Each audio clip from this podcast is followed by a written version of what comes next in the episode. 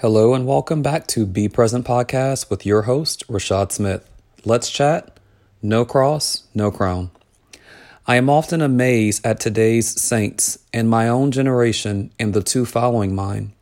For one, reason and logic have been tossed out of the window.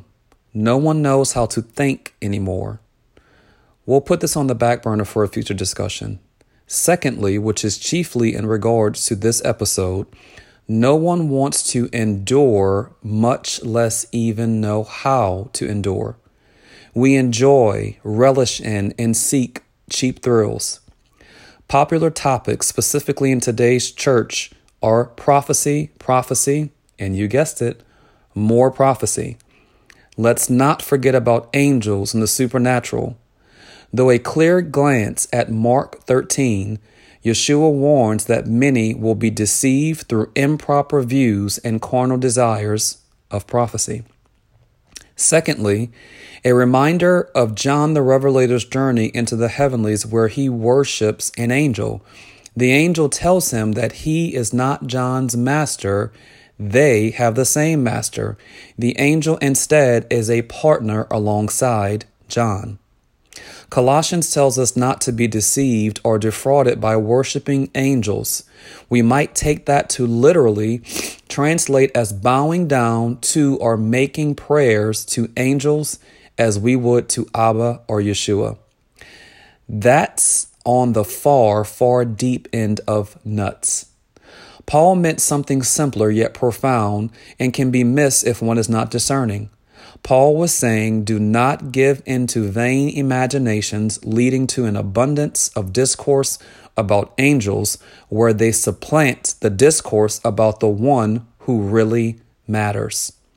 This is the doctrine of demons, and this is exactly what ancient and modern cultures have always done deified either man or angels rather than God Himself, who is God.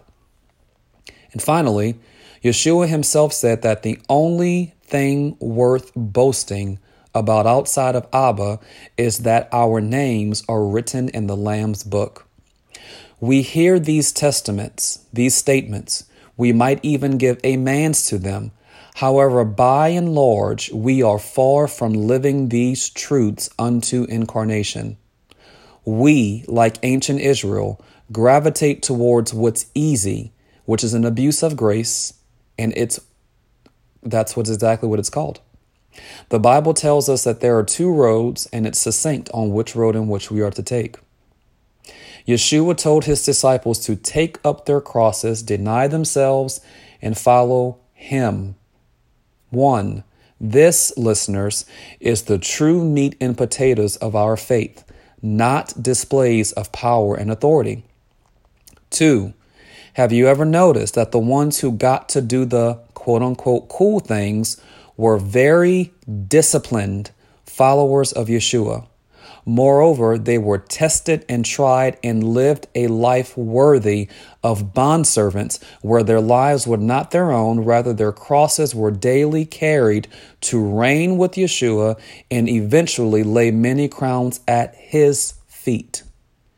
Thirdly, do you want to be noted in heaven before the Master as doing quote unquote cool works with displays of power that attract people, or do you want to be known as someone who can manage their works when necessary, someone who has an abandoned all love for the world, who has a clear vision of what truly matters and serves only Yeshua? You decide. A common misquoted and misunderstood scripture is in Romans 8:17. We state that we're heirs and children of Abba, yet we forget the rest of the verse. The rest of the verse says, if we partner in Christ's sufferings. Another commonly misquoted and misunderstood scripture is they overcame by the blood of the Lamb and the word of their testimony. We conclude this to mean that Yeshua's blood saves and empowers us, and our testimonies of him are sufficient. Though there's another part to that verse. It goes like this and not loving their lives unto death. This is suffering with Yeshua. There was an entire church, an area really in modern day Turkey, that was persecuted for their faith in Yeshua. Can you truly say today that you have suffered in his sufferings, and that if you were persecuted, you would not deny him as his very own champion apostle, Peter? You ruminate on that. One of my missions is to father. A father has experienced pain, suffering, demotion, perplexity, being outcasted, and persecution for his own convictions only so that he can return to those to whom he's called to strengthen into maturity. This is what Yeshua told Peter he would do. Yeshua said, Once you've returned, Peter, strengthen your brothers. Peter, alongside James, John's brother, have two of the stylized, quote unquote, toughest epistles in all of the New Testament. You know why? Both Peter and James were fathers. They loved not their lives unto death. They were true followers of Yeshua, not lip service. They were destined to equip the world with the beauty of suffering to not only partner with Yeshua, but to stand in earth as it already is in heaven, an heir and child of Abba. Don't think for a second that suffering was the only thing birthed from Peter and James's lives. They got to speak before national leaders truth. They got to execute miracles and signs. They got to lead a vast amount of people. They got to influence the world with the true nature and power of Yahweh. All a result of saying yes to hardship and carrying their crosses in order to receive crowns to lay before the true sovereign who is Yeshua.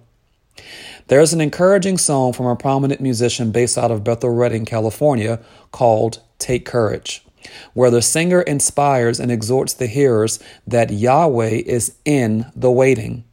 What she is saying is, he enjoys being waited on, and it is in the waiting process we are strengthened. Revelation repeats itself with this phrase from Yeshua's mouth about Abba to those who endure. Endurance means there will be trials that come our way. If you listen to the Let's Chat Vices episode where I discuss what our true focus in life is, you will find out that there will, in fact, be trials in our lives. Simply because our focus is in Father, Son, and Holy Ghost doesn't mean that we will not be tested so that what is in our hearts will be exposed and ripped off of us like heavy weights. Also, our enemies, the kingdom of darkness, will place temptations and their own obstacle courses to steal, kill, and destroy us. In all, as Paul said, be thankful and praise the Most High. When Yeshua was in search for followers, he found men who would indeed abandon their all to follow him. He looked for distinguished men who would commit to be set apart and hidden in Him, men who would endure unto the end.